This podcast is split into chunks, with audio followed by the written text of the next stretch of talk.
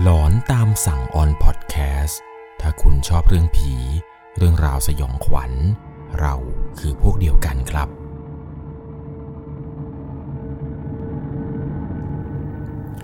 สวัสดีครับทุกคนครับ กลับมาพบกันเช่นเคยครับ กับในช่วงของหลอนตามสั่ง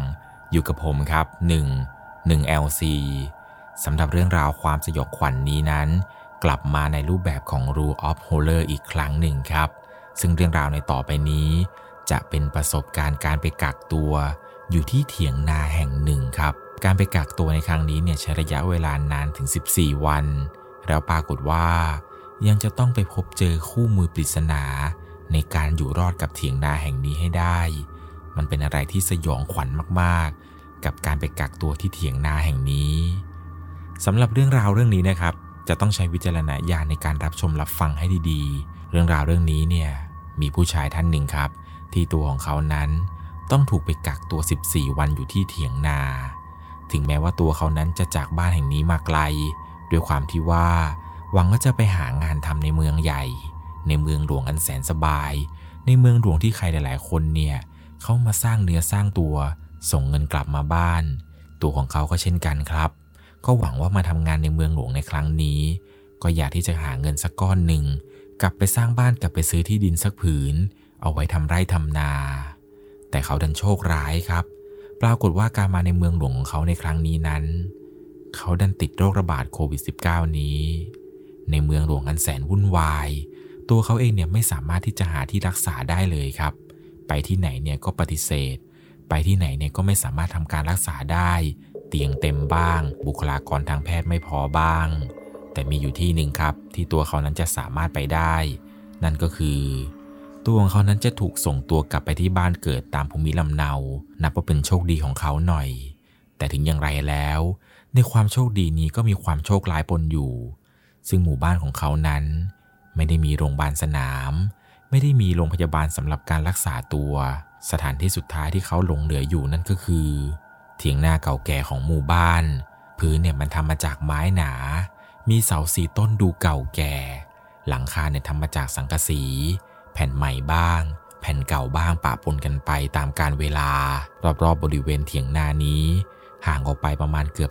200-300เมตรเห็นจะได้ ไม่มีบ้านคนแต่อย่างใด มีเพียงแค่ป่าละเมาะ แล้วก็ทุ่งนาข้าวที่กว้างไกลสุดลูกหูลูกตา มันเป็นหนทางเดียวที่คุณจะรอดจากโรคระบาดนี้ และเพื่อเป็นการป้องกัน ไม่ให้โรคระบาดนี้เนี่ย มาแพร่กระจายในหมู่บ้าน คุณจำเป็นที่จะต้องไปกักตัวอยู่ในเถียงนาแห่งนี้จริง ๆ ในเย็นวันนั้น รถพยาบาลที่ตัวของเขาถูกส่งตัวมาจากในเมืองหลวง ก็มาถึงยังหมู่บ้านแห่งนี้ พอมาถึงก็เห็นว่ามีผู้ชายคนหนึ่งใส่ชุด PPE เต็มยศ มายืนรอรับเลยครับ อยู่ที่ศาลาทางเข้าหน้าหมู่บ้าน ข้างๆกายเขานั้น มีรถกระบะคันหนึ่งเก่าๆ จอดสตาร์ทเครื่องเอาไว้อยู่ ชายคนนี้ไม่ใช่ใครอื่นไกล เป็นลุงผู้ใหญ่บ้านที่เห็นตัวของเขามาตั้งแต่เด็กแต่เล็กแล้ว จริง ๆ แล้วลุงผู้ใหญ่บ้านเนี่ยก็ไม่ได้อยากที่จะทอดทิ้งตัวของเขาให้มาอยู่ที่นี่หรอกครับ แต่มันจำเป็นจริง ๆ มันเป็นหนทางเดียวที่จะทำให้ตัวของคุณ และชาวบ้านที่อยู่ในหมู่บ้าน รอดพ้นจากโรคระบาดแห่งนี้ได้ คุณจะต้องอยู่ที่นี่ให้ครบ 14 วัน หรือไม่คุณอาจจะอยู่ไม่ครบ 14 วัน เนื่องจากอาการของคุณนั้นมันแย่ลงจริง ๆ จนต้องติดต่อให้โรงพยาบาลเนี่ยมารับตัวคุณไป หลังจากที่ลงมาจากรถ ลุงผู้ใหญ่บ้าน ก็บอกให้เขานั้นขึ้นหลังรถกระบะ แล้วก็พาเขานั้นขับไปที่เถียงนาแห่งหนึ่ง ที่ไกลออกไปจากบ้านคนพอสมควร เถียงนาแห่งนี้เนี่ยดูวังเวงมากๆ แค่คิดว่าจะอยู่ให้ถึง 14 วันให้ได้อย่างไร ก็เครียดจนไม่อยากจะอยู่ที่นี่อีกแล้ว สีหน้าและแววตาของตัวเขานั้นทำให้ลุงผู้ใหญ่บ้านเนี่ยรับรู้ได้ทันทีครับ ว่าเขานั้นเนี่ยวิตกกังวลมากๆ เขาได้ยื่นหนังสือเล็ก ๆ เล่มหนึ่งครับยื่นให้ตัวของเขานั้นบอกว่า ให้เขาเนี่ยปฏิบัติตามทุกอย่างในนี้อย่างเคร่งครัด ถ้าไม่อยากหายไปจากเถียงนานี้ ก่อนที่จะครบกำหนด 14 วันทำตามที่คู่มือนี้บอกอย่างจริงจัง หลังจากนั้น ลุงผู้ใหญ่บ้านก็ขับรถออกไป เหลือเพียงแค่ตัวของเขากับสัมภาระส่วนตัว เช่นพวกมุง้ง ที่นอน หมอน ผ้าห่ม พัดลมไฟฟ้า อาหารในแพ็คสำหรับกินในวันนี้ รวมไปถึง ตะเกียงไฟฟ้าที่ติดอยู่กลางเถียงนา ห่างไปไม่ไกล มีเครื่องปั่นไฟ แล้วก็น้ำมันสำหรับติดเครื่องปั่นไฟนี้ ดูๆแล้วสามารถใช้ได้เพียงแค่ 4 วัน และบนเถียงนานั้น มีกระเป๋าคาดเอวเก่าๆใบหนึ่ง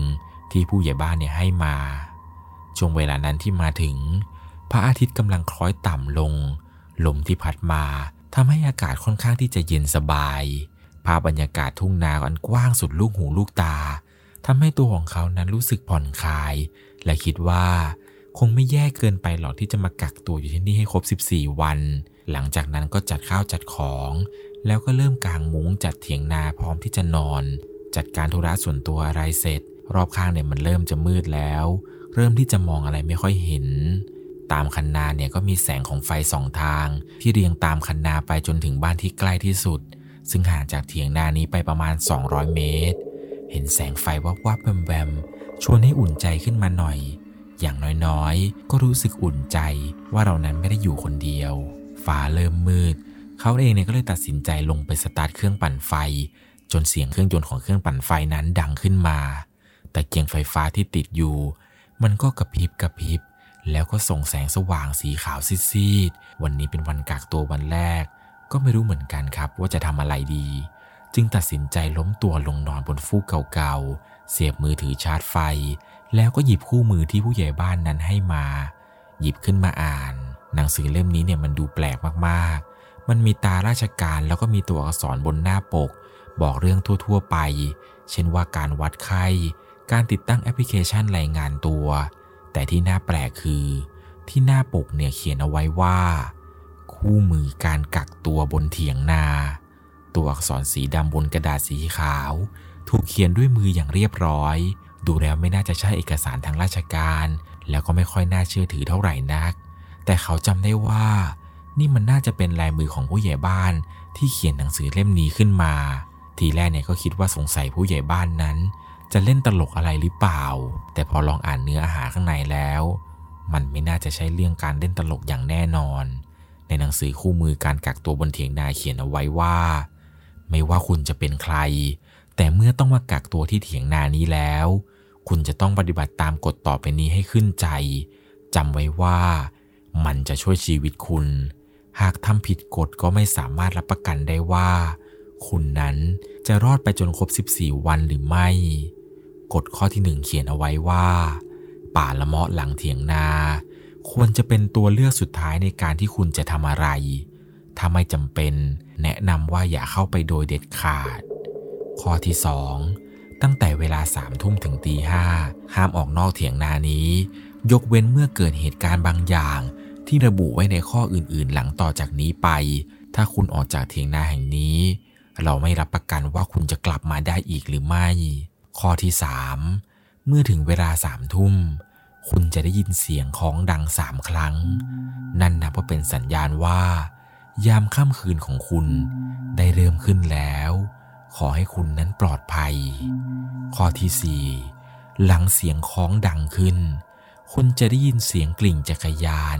และเสียงล้อที่บดไปตามพื้นทราย เสียงนี้มันจะดังเข้ามาใกล้เรื่อยๆ กับเถียงนา ก่อนที่เสียงนั้นจะหยุดลง คุณจะไม่เห็นใครปั่นจักรยานมาก็จริง แต่ให้คุณพูดออกไปว่า ที่นี่ปลอดภัยดี ขอบคุณสำหรับความเป็นห่วง แล้วคุณนั้น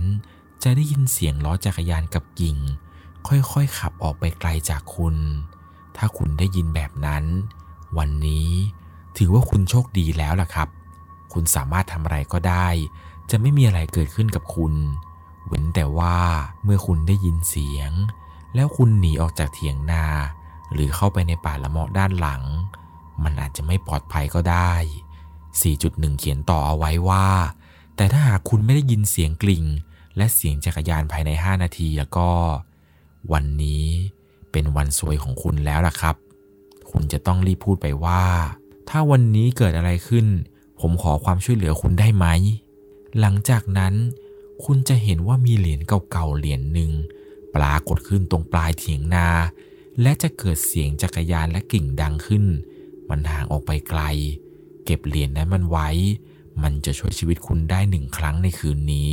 และปฏิบัติตามกฎข้อต่อไปให้ได้ ข้อ 4.1 เนี่ยถูกระบุเอาไว้ครับ ว่าถ้าในกรณีที่แบบเอออยู่ไปอยู่มาแล้วเนี่ยหลังจากที่ได้ยินเสียงคล้องดังตอนช่วงเวลาประมาณ3ามทุ่มเนี่ยแล้วปรากฏว่าหลังจากเสียงคล้องดังไป คุณไม่ได้ยินเสียงจักรยานนะครับภายใน 5 นาทีที่ผ่านมาเนี่ยประมาณช่วงเวลาประมาณ3ทุ่ม5นาที ถ้าคุณยังไม่ได้ยินเสียงจักรยานดัง ให้ตะโกนไปตามข้อ 4.1 ทันที ข้อที่ 5 เขียนเอาไว้ว่า พอถึงช่วงเวลา4ทุ่มประมาณ4ทุ่ม10นาที คุณจะได้ยินเสียงเดินเบาๆ ดังมาจากถนนข้างหน้าเถียงนาของคุณ ถึงแม้ว่าค่ำคืนนี้มันจะมืดจนมองไม่เห็นก็ตาม ไม่ว่าเขาจะเป็นใครที่เดินมา หรือเกิดอะไรขึ้นก็ตาม อย่าสนใจ อย่าออกนอกเถียงนา อย่าเชิญชวนให้ใครเข้ามาในเถียงนาโดยเด็ดขาด ไม่ว่าใครคนนั้นจะเป็นผู้หญิงหรือผู้ชาย และเขาจะพูดอะไรก็ตาม หรือเขาจะลังจะเดินผ่านหน้าเถียงนาคุณไปทางอื่น ห้ามคุณออกนอกเถียงนาไปหาเขาโดยเด็ดขาด แต่โชคดี ที่พวกเขาในช่วงเวลานี้ มักจะไม่เรียกร้อง หรือเชิญชวนอะไรคุณมากมาย ข้อที่ 6 เขียนเอาไว้ครับ ว่าถ้าหากคุณสามารถทำตัวตามสบาย อยู่รอดได้มาถึงจนเวลาเที่ยงคืน มันจะไม่มีอะไรเกิดขึ้นในระหว่างนี้ แต่ทันทีที่เที่ยงคืน คุณจะได้ยินเสียงคล้องตีดังหกครั้ง และนั่นจะเป็นการเริ่มช่วงเวลาที่อันตรายที่สุดสำหรับคุณ ภายในหนึ่งนาทีหลังจากนี้ คุณจะได้ยินเสียงปั่นจักรยานมาอีกครั้งหนึ่งแล้วครับ แต่ครั้งนี้คุณจะเห็นคนปั่นจักรยานมาจริง ๆ คนผู้ชายคนนี้ เขาจะปั่นจักรยานผ่านหน้าคุณไป ไม่ต้องกังวลครับ เขาคือคุณบุญ หนึ่งในมิตรแท้ไม่กี่คนในยามค่ำคืน ที่คุณสามารถทักทายเขาได้ ยิ้มกับเขาได้พงกหัวให้เขาได้ หรืออะไรก็ตาม ที่เขานั้นขับผ่านไป เขาอาจจะยิ้มตอบกลับมาให้คุณ แม้ว่ารอยยิ้มของเขานั้น มันจะสยองขวัญก็ตาม ข้อที่ 7 เขียนว่า หลังจากที่คุณบุญผ่านไป มันจะดีมากถ้าคุณพยายามทำตัวเองให้ตื่นในเวลานี้พอช่วงเวลาใดเวลาหนึ่งระหว่างเที่ยงคืน จนไปถึงตีหนึ่ง คุณจะเห็นว่ามีใครบางคนกำลังวิ่งมาทางคันนา เพื่อตรงมายังเถียงนาที่คุณอยู่ เขาวิ่งได้เร็วมาก มากจนคุณคิดไม่ถึงเลยแหละครับ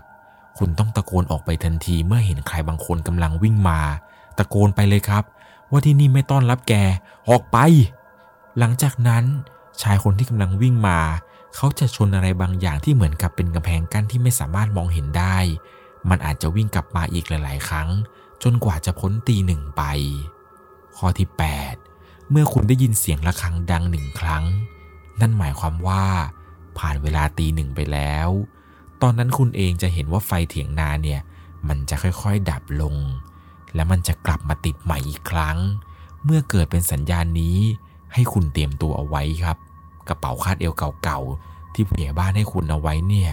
หยิบมันมาคาดเอวไว้ซะ แต่อย่าเปิดมันจนกว่าจะเกิดเหตุการณ์ตามที่บอก หลังจากนั้น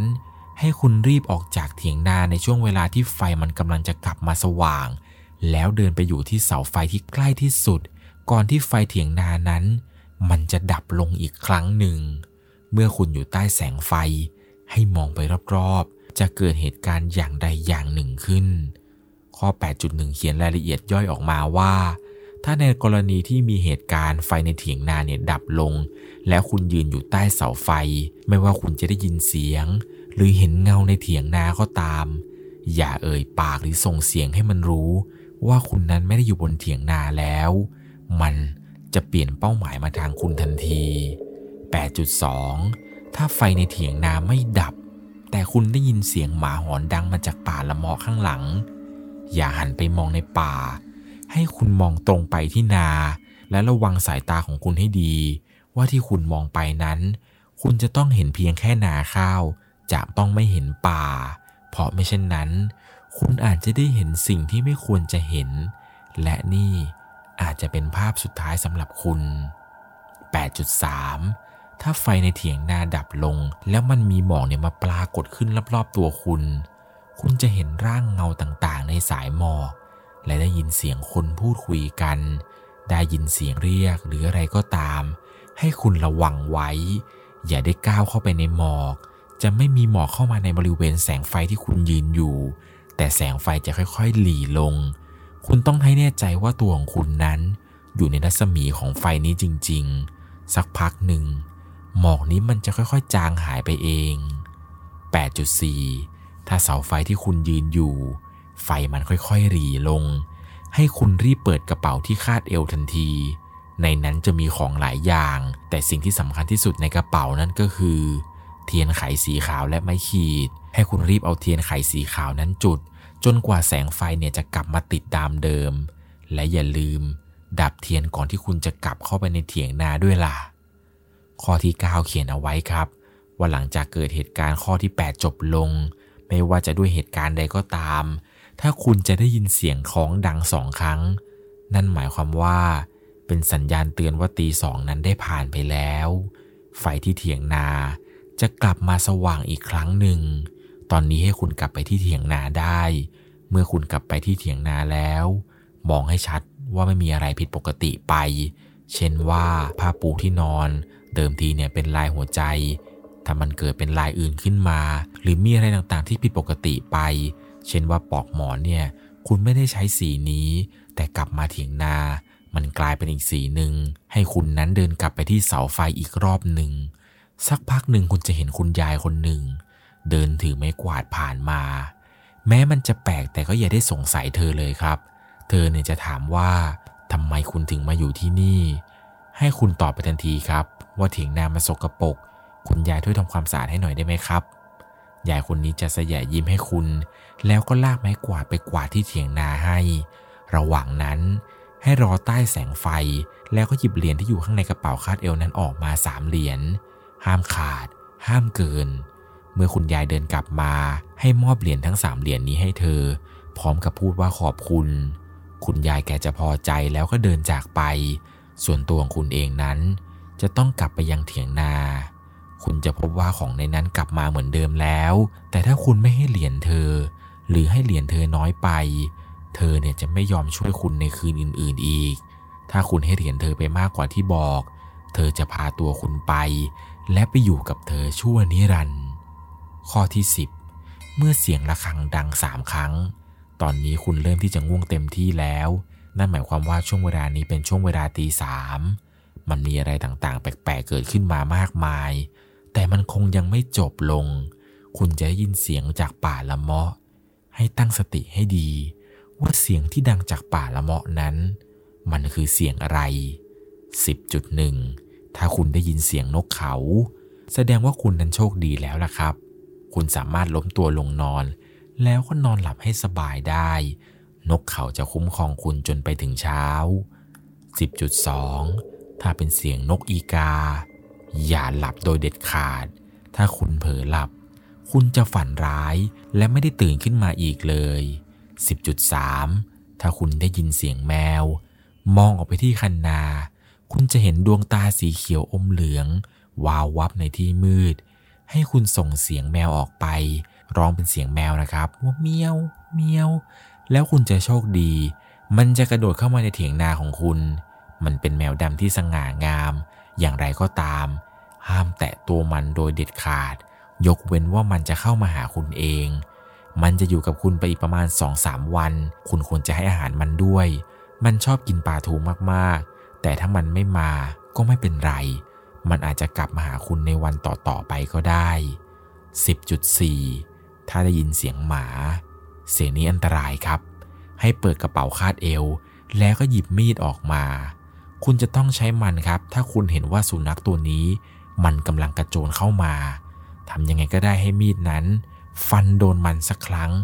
แล้วเดี๋ยวมันจะหนีไปเอง ในกรณีที่ข้างๆกายของคุณเนี่ยมีแมวดำอยู่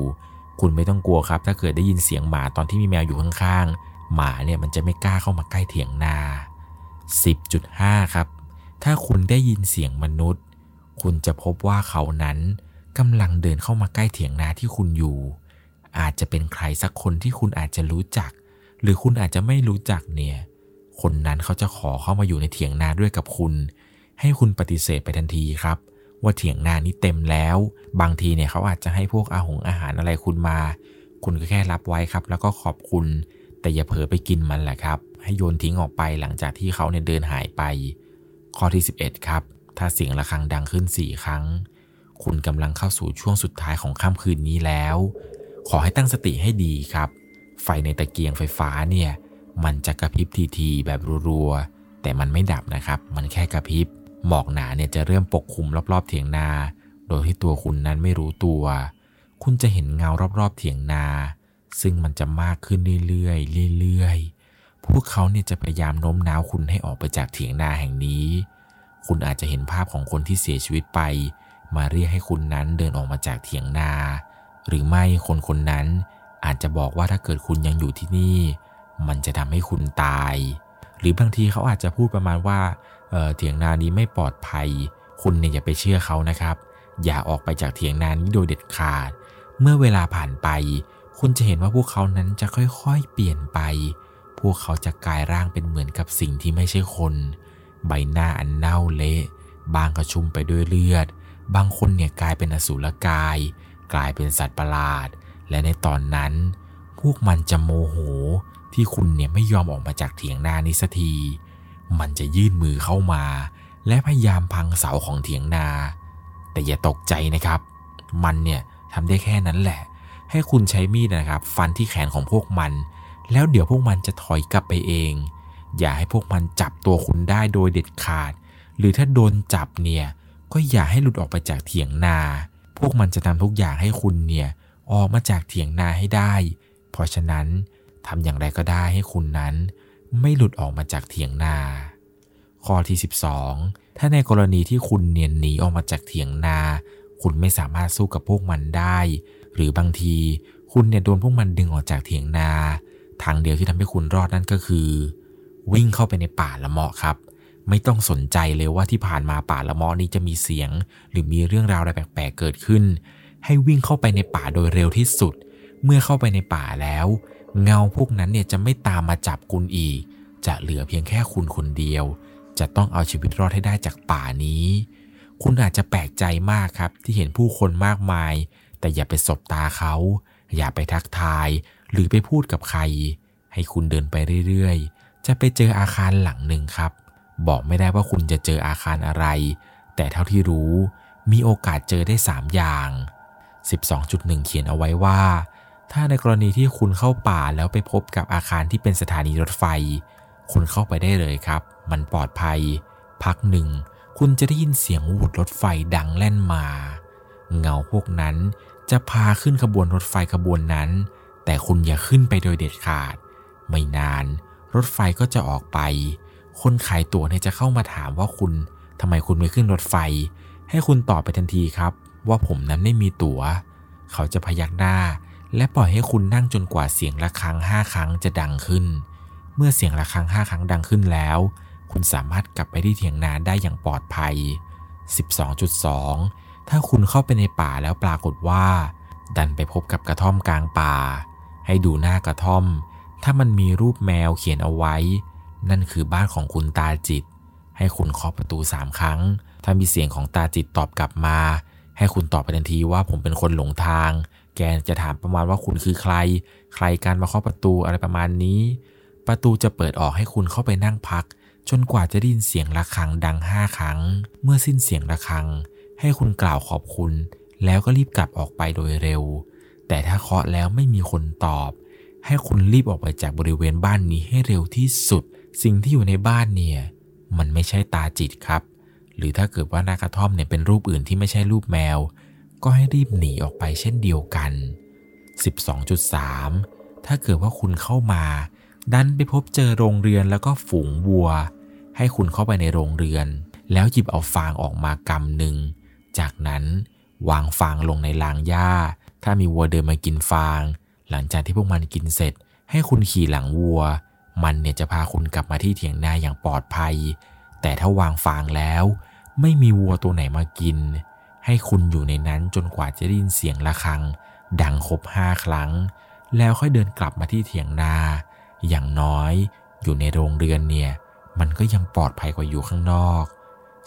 12.4 ในกรณีพิเศษ ถ้าคุณเดินบังเอิญเจอแมวดำที่อยู่กับคุณตัวก่อนหน้านี้เนี่ย มันจะช่วยนำทางคุณไปบ้านพักของคุณตาจิต คุณตาเนี่ยจะออกมารับคุณ